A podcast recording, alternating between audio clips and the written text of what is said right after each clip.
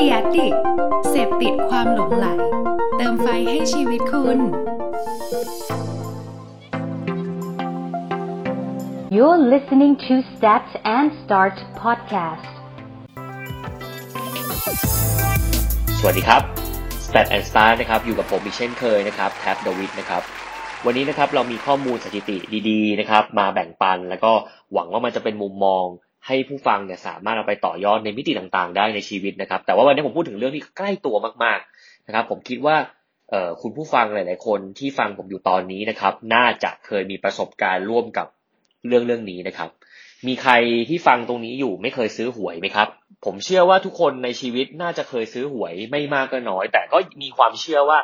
ยังมีหลายคนที่ไม่คิดจะซื้อหวยเลยนะครับ หวยคืออะไรอะให้ผมอธิบายง่าย ๆ ก็คือ ก็คือการลุ้นโชคแหละนะครับ แต่ว่าหวยก็มีหลายรูปแบบนะครับ ก็เราเอาเงินไปซื้อโอกาสนะครับ และโอกาสนั้นก็มีโอกาสที่จะออกนะครับ ว่าเออถ้าเกิดเราซื้อรางวัลที่หนึ่งโอกาสเป็นกี่เปอร์เซ็นต์รางวัลที่สองรางวัลเลขท้ายสองตัวเนี่ยถ้าคุณถูกรางวัลเนี่ยคุณก็ได้รับเงินไปก็คือเบสิกนั่นแหละเพียงแต่ว่าสถิติเกี่ยวกับการซื้อหวยเนี่ยผมว่าหลาย ๆ คนไม่เคยรู้นะ หรือถ้ารู้เนี่ยหลาย ๆ คนก็อาจจะไม่ได้มีเวลามาทำความเข้าใจกับมัน แล้วทำไมผมถึงหยิบยกเรื่องหวยมาคุยวันนี้นะครับ เพราะว่าจริง ๆ หวยเนี่ยมันถูกเชื่อมโยงกับเรื่องแบบ ผมว่ามันคือเรื่องของศรัทธา marketing อะ marketing รูปแบบหนึ่งที่ใช้ความเชื่อนะครับในการสร้างเขาเรียกว่ามุมมองความน่าสนใจสร้าง motivation ให้กับผู้บริโภคนะครับแล้วก็ทำให้หลาย ๆ แคมเปญเนี่ยประสบความสำเร็จมาไม่มากก็น้อยแล้วนะครับแล้ววันนี้ผมจะคุยกันบนเรื่องของหวยก่อนนะครับ ข้อมูลผมเนี่ยมาจากเว็บไซต์ Smart SME นะครับ การเสี่ยงดวงกับคนไทยนะครับ เรื่องความเชื่อเนี่ยมันมาคู่กันมาอย่างยาวนานนะครับ แล้วคนไทยเนี่ยผมว่าเป็นชาติอันดับต้นๆของโลกเลยที่ชอบมากๆเลยคือการเสี่ยงดวงนะครับแล้วก็เป็นคนที่มีความเชื่ออย่างแรงกล้าในหลาย ๆ เรื่องด้วยเช่นเดียวกันนะครับศูนย์วิจัยเศรษฐกิจและธุรกิจธนาคารไทยพาณิชย์นะครับ SCB EIC นะครับเผยข้อมูลพฤติกรรมนะครับการซื้อสลากกินแบ่งรัฐบาลของครัวเรือนไทยนะครับเชื่อไหมครับคุณผู้ฟังในปี 2560 เนี่ยครัวเรือนไทยมีรายจ่ายในการซื้อสลากนะครับ เฉลี่ยนะครับอยู่ที่ 4,660 บาทต่อปี ถ้าคุณมองตัวเลขนี้นะครับ คุณอาจจะมองว่าก็ไม่ได้เยอะมาก ถ้าเราลองคำนวณดีๆเนี่ย 4,660 หาร 12 เนี่ย ตกตกเดือนหนึ่งเนี่ยเกือบเกือบ 400 บาท ง่ายๆ เดือนหนึ่งก็ต้องมีใบสองใบอะ ถูกไหมครับ ถ้าใบละ 80 บาทก็อาจจะซื้อได้เยอะหน่อย บางร้านก็ขายร้อยหนึ่ง บางร้านก็ขายร้อยสิบ แต่จริงๆ มันควรจะขาย 80 เนาะ เพราะฉะนั้นอันนี้จริงๆ ก็เป็นค่าเฉลี่ยนะครับว่าหนึ่งครัวเรือนเนี่ย ในปี 2560 เนี่ย ต่อปีนะครับ เฉลี่ยที่ 4,660 บาทนะครับ มันเพิ่มขึ้นมากถึง 37%เมื่อเทียบกับปี 2552 นะครับ เฉลี่ยอยู่ที่ 3,407 บาทนะครับ ซึ่งตรงนี้ก็ชี้ให้เห็นโกรธของคนที่สนใจในการซื้อหวยนะครับ หรือสลากออมสินหรืออะไรพวกนี้ก็เป็นมุมมองหนึ่งที่เกิดขึ้นนะครับ ไม่เพียงเท่านั้นนะครับ ในปี 2560 เนี่ย จำนวนโครเรือนไทยที่มีการซื้อสลากกินแบ่งรัฐบาลนะครับอยู่ที่ 47%เพิ่มขึ้นจากปี 2552 เนี่ย 11%เลย เพราะนั้นตอนนี้นะครับจำนวนโครเรือนมากถึงเกือบครึ่งเลยที่เป็นคนที่ซื้อสลากกินแบ่งรัฐบาลนะครับ ก็บางคนซื้อด้วยความเชื่อ บางคนซื้อเป็นประจำ บางคนซื้อแค่บางครั้งคราว แต่จากตัวเลขสถิตินะชี้ให้เห็นว่าค่าเฉลี่ยก็ประมาณเดือนหนึ่งห้าใบนะครับ 4,660 บาทต่อ ปีนะครับ เดือนหนึ่งก็ถ้าเฉลี่ย 12 4ประมาณ400อะถ้าใบละ80 บาทก็เกือบเกือบ5ใบนะครับเพราะฉะนั้นอันนี้ก็จะเห็นตัวเลขภาพรวมนะครับ ก็อย่างที่บอกเอาเราอาจจะไม่ได้ซื้อเพราะว่าคำว่าครัวเรือนเนี่ยมันหมายถึงทุกคนในบ้านหนึ่งบ้านเนี่ยถ้าเฉลี่ยปาร์ตี้ในบ้านเนี่ยอย่างน้อยๆเนี่ยก็ต้องมีประมาณสี่คนถึงห้าคนนะครับ บางบ้านอาจจะเป็นคุณยายที่ซื้อเป็น generation ที่เอ่อแก่หน่อยซื้อนะครับ อย่างคุณยายผมอาม่าผม ก็ชอบซื้อหวยมากนะครับ แกก็จะเป็นคนที่ซื้อหวยตลอดเวลาทุกงวดมีเลขเด็กอะไรของแกตลอดเวลา แต่คนยุคใหม่ๆ อย่างพ่อกับแม่เราเนี่ย ก็จะซื้อหวยน้อยลง พอมาเป็นยุคพวกเราเองเนี่ย ก็อาจจะซื้อน้อยลงไปอีกนะเพราะนั้นตรงนี้มันก็เป็นเจเนอเรชันแกรแบบหนึ่งนะครับเพราะนั้นในหนึ่งครัวเรือนเนี่ยมันไม่ได้หมายความว่าเป็นคุณซื้อหรือใครซื้อแต่เราต้องสำรวจครอบครัวเราเองว่าจริงไหมนะครับครอบครัวเราเป็นหนึ่งในครอบครัวที่อยู่ในค่า average ไหมหรือว่าเกินมีนของตลาดนะครับเพราะนั้น ตอนนี้นะครับอยู่ที่ประมาณนี้แล้วก็มากถึง 47%เลยนะครับที่ซื้อสลากกินแบ่งอีกอันนึงนะครับที่น่าสนใจก็คือเขาบอกว่าบทวิเคราะห์เนี่ยเขาวิเคราะห์ขึ้นมาเลยว่าครัวเรือนไทยเนี่ยไม่ว่าจะรวยหรือจะจนนะครับก็มีการซื้อสลากกินแบ่งรัฐบาลหมด โดยรายจ่ายในการซื้อสลากกินแบ่งรัฐบาลเนี่ยเพิ่มขึ้นตามรายได้ที่สูงขึ้นด้วยนะครับแต่เมื่อคิดสัดส่วนต่อรายได้นะครับ กลับพบว่าครัวเรือนรายได้น้อยเนี่ยมีสัดส่วนการซื้อสลากกินแบ่งต่อรายได้มากกว่า ครัวเรือนที่มีรายได้สูง หมายความว่าครัวเรือนที่มีรายได้น้อยเนี่ยจะมีค่าเฉลี่ยการซื้อสลากที่สูงกว่าคนที่มีรายได้เยอะๆ แต่ในทางกลับกันอีกนะครับ อัตราการออมเงินเนี่ยมันมีตัวเลขชัดเจนว่า คนที่มีรายได้เยอะๆเนี่ยจะมีอัตราการออมเงินที่มากกว่า ผมจะชี้ให้เห็นว่าอะไรนะครับ จากข้อมูลตรงนี้เราเห็นมุมมองพฤติกรรมที่ว่าคนที่มีอินคัมนะครับมีเอา household income น้อยเนี่ยมักจะเลือกซื้อหวย ถ้าถ้ามองจากตัวเลข assumption ที่มันเกิดขึ้นนะครับ และคนที่มีรายได้สูงๆเนี่ยเขาจะซื้อหวยน้อยกว่า แต่เลือกที่จะไปออมเงินหรือหารายได้จากทางอื่นมากกว่า ตรงนี้ก็ชี้ให้เห็นว่าคนจนเนี่ยบางครั้งโอกาสหรือมุมมองในการเติบโตเนี่ย ยิ่งแกลบของปัจจุบันเนี่ย ความเหลื่อมล้ำของการเงินเนี่ยมันสูงมากนะครับ เพราะฉะนั้นคนที่มีรายได้น้อยเนี่ย เขาก็ต้องหาทางลัดนะครับ เขาไม่ได้มีรายได้ที่มีโอกาสโกรธเปอร์เซ็นต์โกรธของรายได้เขาก็ไม่เท่า คนที่มีรายได้เยอะๆอยู่แล้ว ที่เขาสามารถจะต่อยอดได้ง่ายกว่าถูกไหมครับเพราะฉะนั้นหวยเนี่ยมันก็เป็นทางออกหนึ่งสำหรับเขานะครับ ต่างกันจากคนที่มีรายได้เยอะๆแล้วเนี่ยเขาจะเชื่อว่าเงินที่เอาไปซื้อหวยเนี่ยเขาสามารถเอาไปต่อยอดในการทำ passive income อื่นๆนะครับไปออมออมเงินฝากเงิน ไปซื้อหุ้นนะครับ ไปเล่นทองหรืออะไรก็แล้วแต่เนี่ยเพราะนั้นมุมมองตรงนี้ต่างกัน ความเชื่อก็ต่างกันนะครับ แต่สิ่งหนึ่งเลยที่อยากให้เห็นนะครับ ก็คือคนไทยหรือประเทศเราเนี่ยจะมี pattern ของการ search หวยเนี่ยมากที่สุด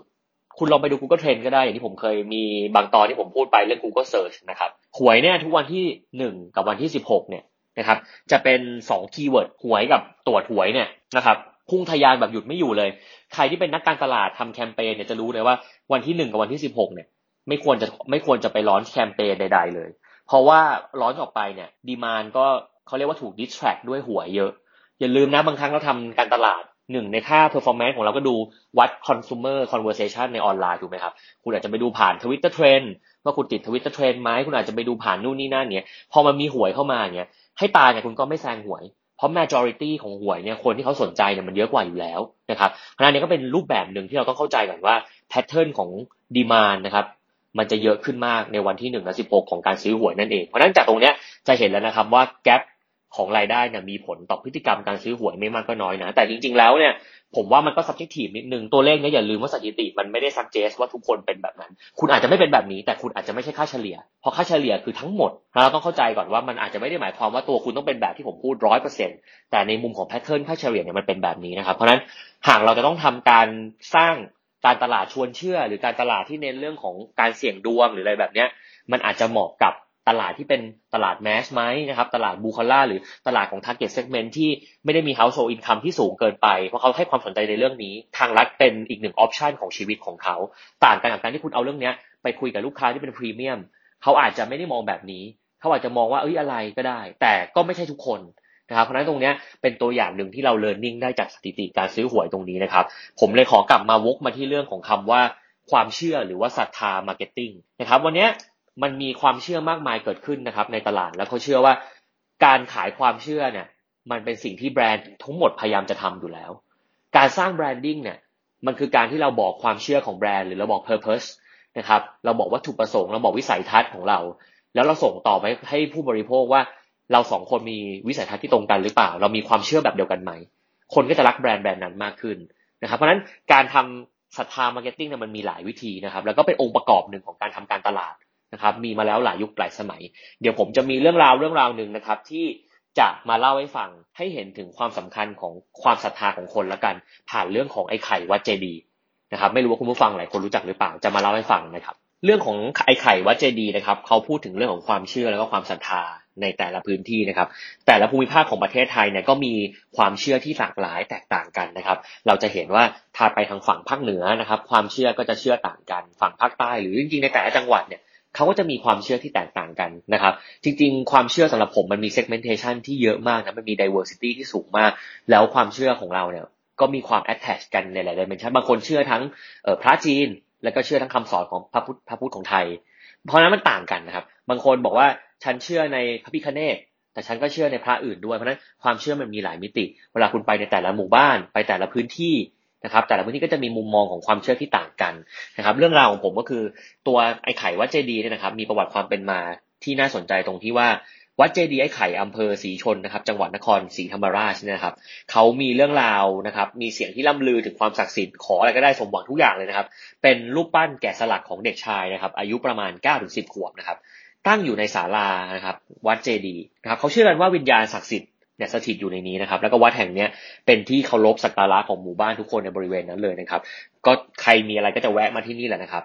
ดังไปจนถึงต่างจังหวัดในแถบภาคใต้นะครับ จากศรัทธาที่เชื่อกันว่าขอได้ไหว้รับนะครับ ตรงนี้นะครับเขาจะเน้นกันของพวกโชคลาภแล้วก็เรื่องของการค้าขายนะครับ โดยตำนานเล่าขานมาก็คือสถานที่ตั้งวัดเจดีย์ปัจจุบันเนี่ยเมื่อก่อนเนี่ยมีหลวงปู่ทวดนะครับ ซึ่งเป็นเกจิอาจารย์ดังสายปักใต้นะครับ ได้มาปักกรดนะครับ เดินทุดงมาอยู่บริเวณนั้นนะครับ ส่วนไอ้ไข่นั้นเป็นเด็กวิญญาณเด็กนะครับอายุประมาณ9ก้าถึงสิบขวบนะครับ เป็นลูกศิษย์ที่ติดตามหลวงปู่ทวด เมื่อหลวงปู่ทวดมาถึงสถานที่ดังกล่าวนะครับ พบว่ามีทรัพย์สมบัติ และศาสนาสถานที่สำคัญเป็นจำนวนมาก ซึ่งได้ให้ไอ้ไข่สิงสถิตเฝ้าทรัพย์สมบัติอยู่ที่นี่นะครับ วิญญาณดวงนี้นะครับก็เลยเฝ้าดูแลปรปักษ์รักษาทรัพย์สินของแผ่นดิน อยู่ที่วัดแห่งนี้ตั้งแต่นั้นเป็นต้นมา หมู่บ้านนี้นะครับ ภายหลังนะครับ เปลี่ยนชื่อเป็นหมู่บ้านโพเสด็จนะครับ เพราะนั้นตรงนี้ก็จะเห็นเลยว่าเขามีการ มีความเชื่อนะครับ มีการปรับเปลี่ยนภาพลักษณ์ทั้งหมดเลยนะครับ เพราะฉะนั้นตรงนี้นะครับ ปัจจุบันก็คือหมู่บ้านโพเสด็จนะครับ ตรงนี้มาเห็นเลยว่าจากเรื่องราวที่ผมเล่าเนี่ย มันนำมาซึ่งการเติบโตของเศรษฐกิจชุมชนที่แข็งแกร่งที่สุดแห่งหนึ่งในประเทศไทยไม่แพ้กันเลยนะครับ ชาวบ้านในแถบนั้นนะครับ ในหมู่บ้านโพเสด็จเนี่ยนะครับ มีการสร้างร้านค้านะครับ ไว้ขายของแก้บนในวัดกว่า 30-40 ล้าน ล่าสุดนะครับนายถาวรเสนเนียมเนี่ยรัฐมนตรีช่วยว่าการกระทรวงคมนาคมเนี่ยได้ระดมเงินปรับพื้นที่ สนามบินนครศรีธรรมราชให้แข็งแรงขึ้น เพื่อรองรับนักท่องเที่ยวที่มากขึ้น เมื่อเดือนก่อนนะครับ ช่วงกันยายนที่ผ่านมานะครับ มีคนเดินทางมานครศรีธรรมราชเนี่ยมากถึง 4 0 0 0 0 0 คนทำให้ห้าสายการบินในประเทศไทยเนี่ยนะครับต้องเพิ่มรอบมากกว่า 20-30 รอบต่อวันเพื่อให้คนมาที่นี่นะครับเพราะฉะนั้นตรงนี้ผมแค่จะเล่าให้เห็นว่า เนื้อเรื่องแบบนี้มันคือความเชื่อมันคือ story แบบหนึ่งที่ถูกส่งต่อส่งต่อมา ความเชื่อมันก็ผ่าน storytelling ไม่แพ้กันนะครับเหมือนแบรนด์เลย เพราะนั้นการที่เขามี story มาเนี่ยแล้วมันเกิดการเล่าต่อเล่าต่อเล่าต่อไปเนี่ยผ่านความสำเร็จผ่านคนที่เขาเชื่อและเขาทำได้เนี่ยมันก็เป็นแนวทางที่ทำให้เกิดความเชื่อหมู่นะครับแล้วก็เกิดความสนใจของคนหมู่มากนะครับ จากแต่เดิมเป็นแค่วัดธรรมดากลายมาเป็นหมู่บ้าน กลายมาเป็นหมู่บ้านที่กลายเป็นเดสติเนชันของการท่องเที่ยวการแวะมาสักการะกลายเป็นธุรกิจ กลายเป็นเงินวันไหลเวียนมาให้ทั้งหมู่บ้านและทั้งหมู่บ้านนี้ก็มีความเชื่ออย่างแรงกล้ากับวัดวัดนี้ เห็นไหมครับว่ามันทำงานร่วมกัน เพราะนั้นนี่มันคือมุมมองหนึ่งของคำว่าศรัทธานะครับและรูปแบบของการทำ marketing แต่ว่าสิ่งหนึ่งเลยเนี่ยที่ผมอยากจะชี้ให้เห็นเลยคือ การใช้การเสี่ยงดวงความเชื่อนะครับหรือเรื่องดวงของคนไทยเนี่ยมันก็เอื้อนะครับในหลาย ๆ แคมเปญเหมือนกัน มันมีหลาย ๆ case study หลาย category ของธุรกิจที่ใช้มุมมองนี้แล้วประสบความสำเร็จเอ่อผมยกตัวอย่าง category หนึ่งแล้วกันครับคุณผู้ฟัง มีใครไม่รู้จักสงครามของธุรกิจชาเขียวพร้อมดื่มบ้าง เออนะครับ สมัยก่อนเรามีโอชินะครับที่เกือบเกือบจะเป็น monopoly เลยแหละ คือแบบใหญ่มาก แล้วเราก็มีอิชิตันนะครับ ตรงนี้เราก็เกิดขึ้นมาว่าการแข่งขันของแคมเปญนะครับ ที่ทำขึ้นมา แล้วเล่นเรื่องการเสี่ยงดวงเป็นหลัก แล้วกลายเป็นกระแสช่วงนั้นเลยที่บูมเลยว่าชาเขียวเท่ากับลุ้นโชค กลายเป็นว่าชาเขียวกลายมาเป็นทางทางรวยทางลัดของหลาย ๆ คนนะครับ ซึ่งกลุ่ม target ที่ชาเขียวกำลังคอมมูนิเคตอยู่ ก็คือกลุ่มที่เป็นเอ่อ middle to low income และเป็นกลุ่มแมสในวงกว้างอยู่แล้วเพราะนั้นตรงเนี้ยก็สอดคล้องกับข้อมูลข้างต้นที่ผมเคยบอกไปว่ารายได้น้อยเนี่ยจะเชื่อและคาดหวังกับเรื่องแบบนี้มากกว่าคนที่มีรายได้เยอะนะครับเพราะนั้นตรงนี้อาจจะเป็นวิธีการหนึ่งเป็นเคสหนึ่งที่ชี้ให้เห็นว่าเนี่ย มันก็เป็นรูปแบบหนึ่งที่ทำให้เขาเพิ่มยอดขายได้จริง อันเนี้ยคุณผู้ฟังอาจจะฟังแล้ว เออเฮ้ยฉันไม่ได้ซื้อนะ ฉันไม่ได้แบบนั้นแต่เชื่อเถอะครับ ยอดขายหรือตัวเลขของรายได้ที่เขาทำเนี่ย มันพิสูจน์แล้วว่าเขาทำแล้วคุ้ม เราลองสวมบทหมวกนักการตลาดนะครับ เราเอารถมาแจกสิบคัน เอาตั๋วเครื่องบินไปญี่ปุ่นมาแจกสำหรับห้าสิบคน เราเอานู่นเอานี่มาแจก ถ้าเราทำแล้วเราขาดทุนเราจะทำไปทำไมครับทำทำไมหลาย ๆ รอบถูกไหมครับ ได้เงินรางวัลรวมกันเนี่ยสิบล้านบาท แคมเปญแคมเปญหนึ่งลงทุนไปสามสิบล้านบาทเนี่ยเขาหวังยอดขายกี่ล้านขวด บางบางบางแคมเปญเนี่ยหวังยอดขายมากกว่ายี่สิบล้านขวด คุณเอายี่สิบล้านขวดคูณราคายี่สิบาทครับแล้วคุณลองมองความเป็นจริงว่านี่คือการตลาดแบบหนึ่งนะครับเขาแจกจริงนะ ไม่เคยมีคนมาถามกันว่า เฮ้ยไอ้พวกนี้มันเป็นมันมั่วปะเนี่ย ได้จริงหรือเปล่าเลยผมกล้าการันตีเลยว่าถ้าเป็นธุรกิจคอร์เปอเรทใหญ่ๆ ทุกคนที่เขาทำโปรโมชั่นแจกของเนี่ยมันมีกฎหมายมาครอบคลุมนะครับ มันมีมุมมองการตลาดต่างๆ เพราะฉะนั้นไม่มีที่ไหนเขาโกงหรอกครับ ของที่เขาจะเอามาแจกเนี่ยมันแจกอยู่แล้ว แล้วมีคนได้จริง ๆ แต่คนที่ได้มันอาจจะไม่ใช่คุณนั่นเอง เพราะฉะนั้นตรงนี้มันเป็นมุมมองให้เห็นว่ามันต้องได้คุ้มนะครับ return of invest ต้องคุ้มนะครับกับการเอามาเล่นแคมเปญเสี่ยงดวงแบบนี้ดังนั้นนะครับมันเป็น tactic แบบหนึ่งมันเป็นมุมมองแบบหนึ่งที่ถ้าวันนี้คุณเป็นนักการตลาด หรือคุณเป็น SME และคุณอยากจะทำ promotional campaign นะครับกับสินค้าที่จับ target แบบนี้ เราทำอะไรได้ไหม แม้คุณจะเป็นแค่ร้านคาเฟ่เล็ก ๆ ที่ไม่ได้ใหญ่มาก คุณก็สามารถทำได้ถ้า คุณรู้ว่าคุณขายกาแฟ on the go ที่คนเดินไปเดินมาทุกวัน คุณจะทำอะไรได้บ้าง เช่น ทุกครั้งที่คุณมาจะมี CMC ให้เขย่า ถ้าเขย่าแล้วได้ได้ท็อปปิ้งฟรีอะไรแบบเนี้ย พวกนี้บางครั้งมันอาจจะเป็นอะไรเล็กน้อยนะครับ หรือในหนึ่งปีลูกค้าหนึ่งคนที่ซื้อครบห้าสิบแก้ว จะมีโอกาสลุ้นกินฟรีหนึ่งปีเต็ม แต่มันบังคับว่าลูกค้าหนึ่งคนต้องกินให้ครบห้าสิบแก้วเพื่อได้หนึ่งสิทธิ์ไปลุ้น คนที่เขากินทุกวันอยู่แล้วก็ถือว่าโอ้ยคุ้มค่าว่ะ เรากินกาแฟทุกวัน แต่ถ้าเกิดเราได้เนี่ยปีหน้ากินฟรีทั้งปีนะ แต่อย่าลืมมันมีแค่หนึ่งคน แต่ถ้าลูกค้าร้านเขามีลูกค้าประจำหนึ่งพันคน และทุกคน consumption แค่ยี่สิบแก้ว แต่ทุกคน consumption เพิ่มขึ้นมาเป็นห้าสิบแก้ว เพื่อลุ้นแคมเปญนี้ gap ของ growth ของ frequency ที่เพิ่มขึ้น เฉลี่ยต่อคนสามสิบแก้วกันหนึ่งพันฐานลูกค้าเนี่ยมันคุ้มกว่าการไปได้จ่ายคนหนึ่งหนึ่งแก้วในปีหน้าหนึ่งคน แต่เราเอามาปิดบิดวิธีการพูดทำให้แคมเปญน่าสนใจขึ้น นี่ก็เป็นตัวอย่างหนึ่งที่ผมพยายามจะยกให้เห็นว่า การการไปกับมุมของการเสี่ยงดวงเนี่ยมันเป็นแท็กติกที่เหมาะสมในบาง situation บางซีนารีโอบาง objective นะครับไม่แพ้กันเลยนะครับเพราะฉะนั้นคนไทยเนี่ยโดยเฉพาะคนกลุ่ม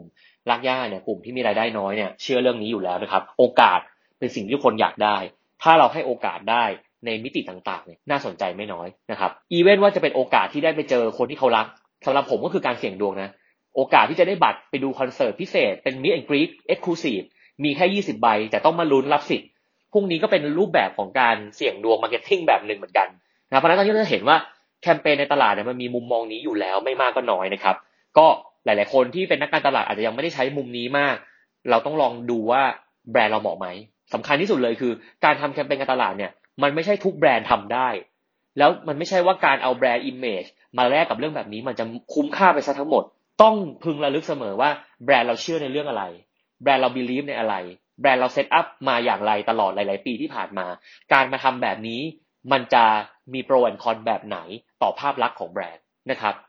สิ่งหนึ่งที่ผมชอบมากแล้วก็เป็นประโยคที่เออเราคุยกันในกลุ่มของแผนกแบรนด์แล้วก็นายผมก็จะพูดเสมอคือ อย่าลืมนะครับว่าทำดีเนี่ยทำทำดีจ่ายตังค์นะครับทำเสียเนี่ยลงฟรี เพราะนั้นมันไม่คุ้มเสียนะครับ ข่าวเสียข่าวเสียเนี่ยลงฟรีทำดีจ่ายตังค์มันเป็นเรื่องปกติ กว่าเราจะสร้างสร้าง PR relationship จ่ายเงินทำ PR นู่นนี่นั่นเนี่ยใช้เงินมากมาย ให้คนอื่นมาพูดแทนให้จ้างคนเซอร์ แต่ข่าวร้ายเนี่ยเราไม่ต้องจ้างใครเลยครับ ทุกคนพร้อมจะลงให้เรา